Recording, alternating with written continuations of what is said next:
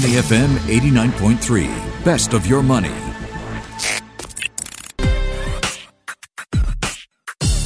Money and Me on Your Money, only on Money F M eighty-nine point three. Before acting on the information on Money F M, please consider if it's suitable for your own investment objectives, financial situation, and risk tolerance. Good Monday morning. If there's one thing that we love, probably as much as food, it's property here in Singapore. So how has COVID nineteen impacted property markets and what's the outlook? We take the temperature of the property market right now with Ismail Gafoor. He's C E O and Executive Chairman of PropNex. Ismail, good morning. Morning, morning, Martin. It yes, is. Michelle. Uh, oh, oh, it's great to speak with you. Listen, what is the state of the property market? People think, um, you know, the fallout of COVID nineteen has affected so many businesses. Every day we're talking about businesses that are wrapping up. What about the property market? What's the state of play? I think it is indeed affected across. It would be not being really upfront to say that real estate market is doing exceptionally well. It is not the case. It has taken some uh, heat, especially during the circuit breaker itself, as we witnessed the new launches volume drop uh, to more than fifty percent. Michelle, actually, we realized in the May, April, we only had two hundred seventy-seven units were sold, while in the May, it was quite interesting that it mm. rebounded to four hundred eighty-six units, a seventy-five percent increase. One of the interesting things that we noticed was people were getting comfortable to buy units virtually, mm. buying properties that are one and one point five to two million dollars. But what is all looking good here is in the month of June, it seems a little bit of an vengeance, a little bit more stronger. Volumes are really going more than what we witnessed on the average of the first quarter. So new launch site is rebounding nicely, mm-hmm. but I must say the market is relatively weak on the resale front.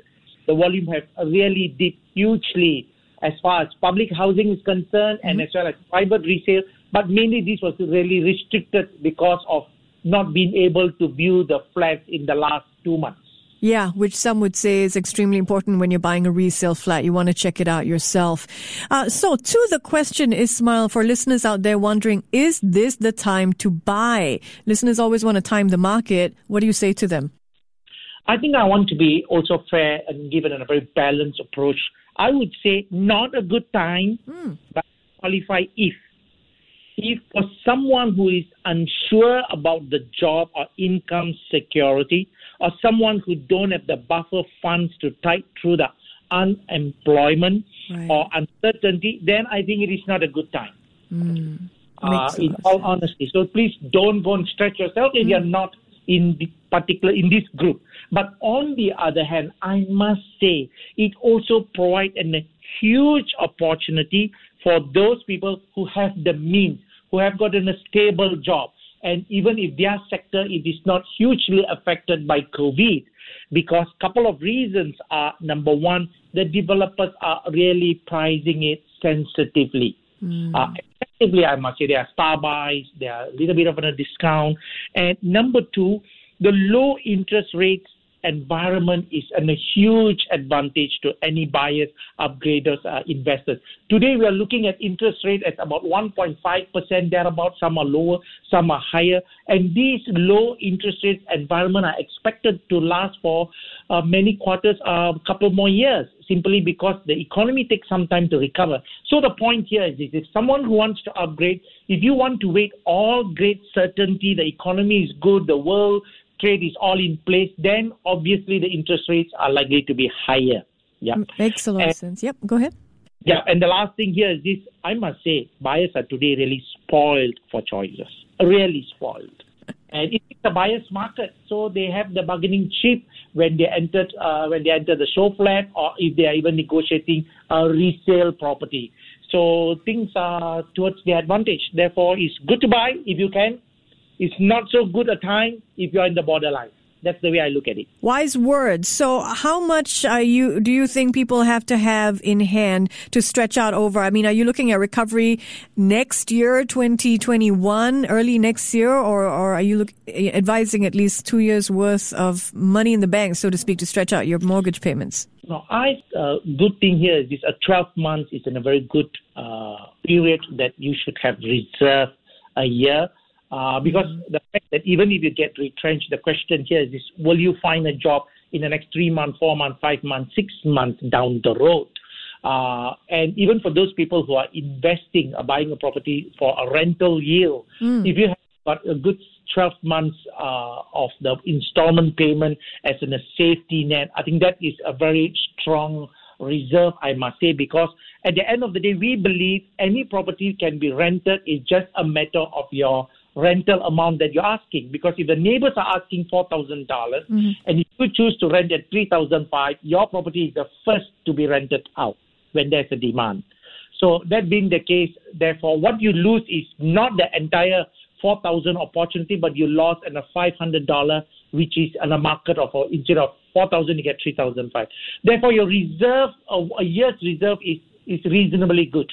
twelve months. Got it. Ismail Gafoor is C E O and Executive Chairman of PropNex, joining us live in Money and Me. Now, you mentioned investors, so there are different types of buyers. So for people looking to buy to live or for investors, what should they be thinking about screening when they're buying during these times? I think uh, really, really some of the important things that what they should really look out for when buying here is this. Um, we always say any property that you buy, even if you buy for your home stay, uh, you're not buying to rent it out. We must always always keep in mind there must be an exit plan. And we are talking about buying and investing properties with minimum five years and beyond holding power.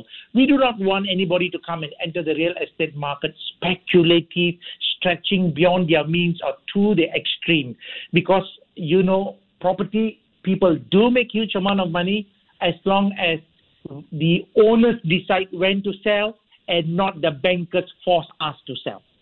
We never want to be in a situation where we are in trouble and we are forced to sell. So that being the case, couple of things that really to look out for mm-hmm. is the master plan. Wherever we buy, mm. what is the future landscape and in terms of the master plan rejuvenation that is going to take place? That become always a huge push to earn a value of the property. Second thing is also, especially if you are buying a resale property, is it a freehold or a ninety-nine? And if it is a ninety-nine, what is the balance lease that you have when you purchase? Because we are talking about you holding to five to ten years, and when you exceed, let's say, in five to ten years, what is the balance lease the next investor can have so that he's able to pay you a decent price? And obviously, the last thing will be location, location, location. uh, we always say that, and that is equally important. And if you look at some of these things, I think it is good enough to make a wise decision. M L L, master plan, location, and lease. Got it. Can you elaborate on the latest data that you are seeing surrounding the different market segments? New launches, private resale, H D B. What are the charts you're looking at?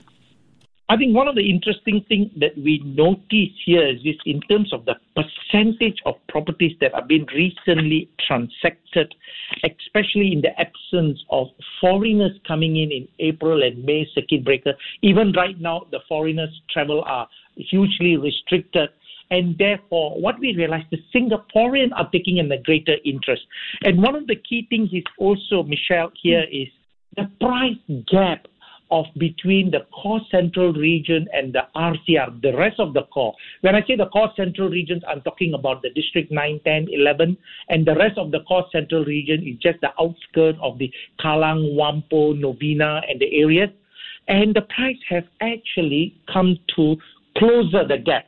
In fact, today, the price gap is only about thirty percent. I'll give you an example.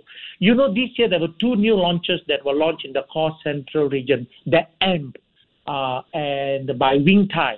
It sold more than seventy percent in the launch weekend. And the another project is Copper. Now, why am I trying to highlight here is this, the price point. These projects are priced per square foot about two thousand three hundred dollars.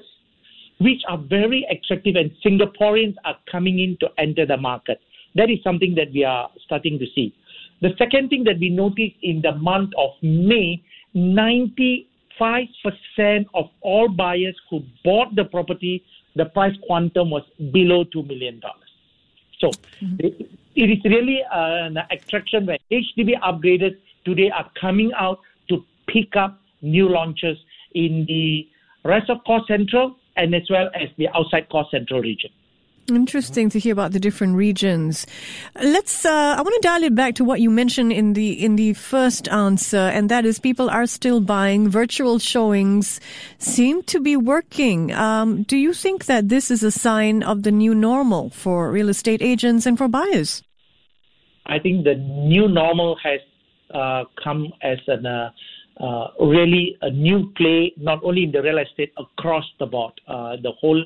Every industry, and uh, real estate is no exception.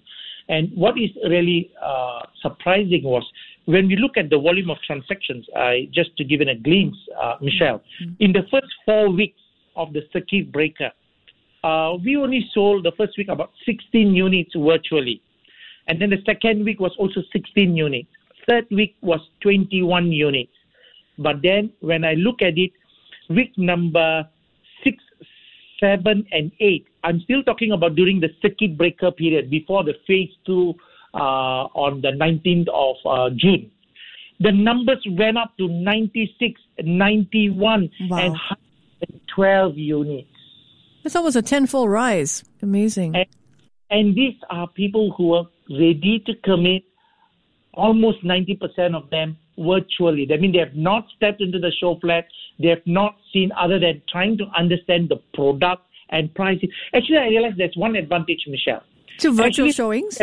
When you look at a property virtually, mm-hmm.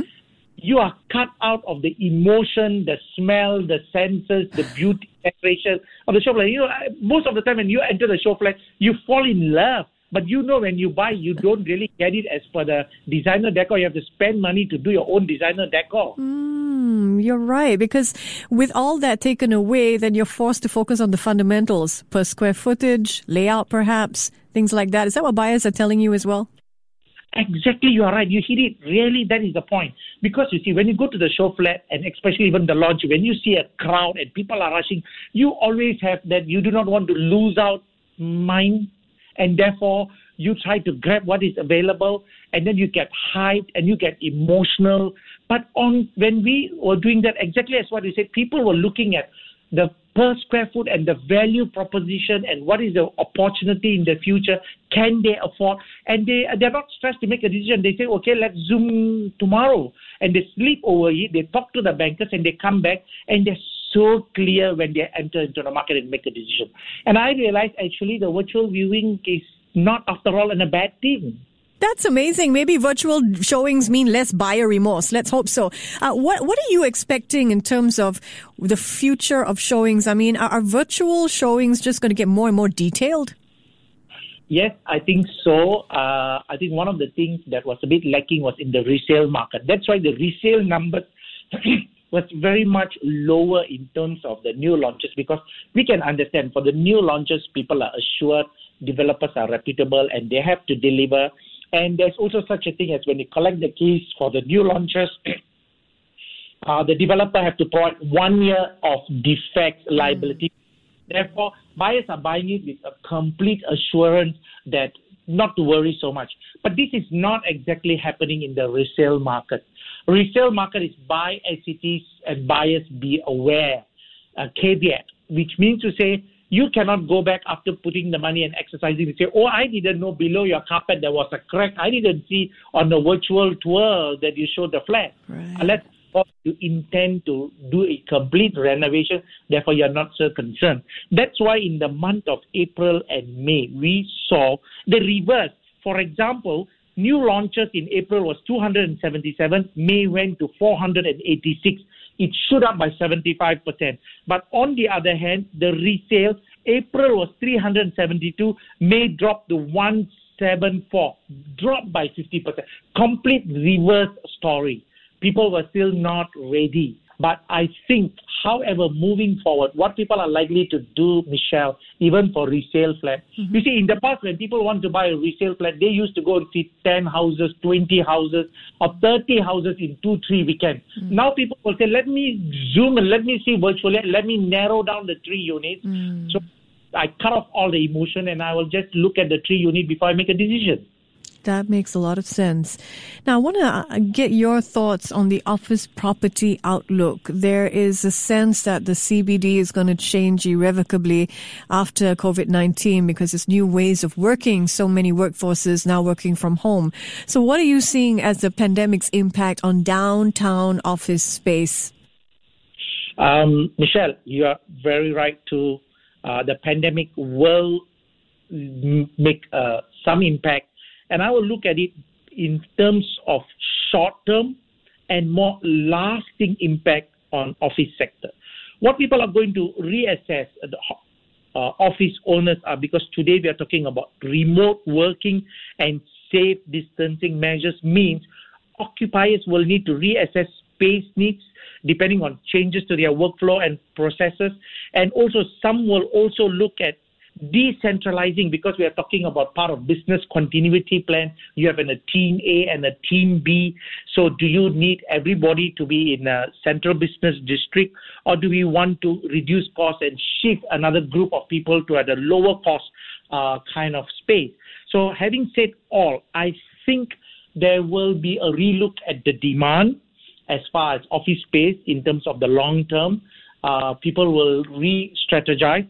But having said that, the only advantage, I think, as far as the central business district is the big M N Cs, banks, and those people are multinational, still want to operate from prestigious downtown addresses, because uh, Singapore being uh, a global uh, positioning in terms of office.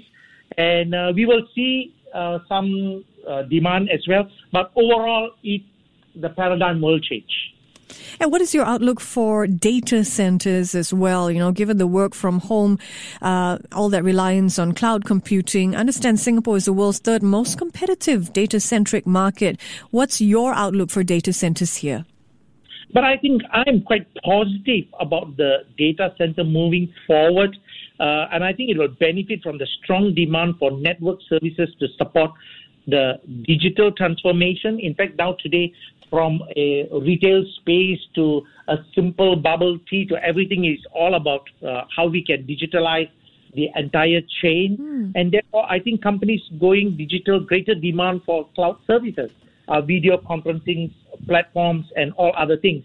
And also the fact that uh, the rolling out of the five G uh, uh, Smart Nations initiative, the Internet of Things, will also boost prospect of data centers. I think generally I would just say uh, the data centers um, will be still positively in a strong position, as the digital economy will likely to attract more tech and innovation firms and startups, fintech, uh, and these bond very well for the data center industry.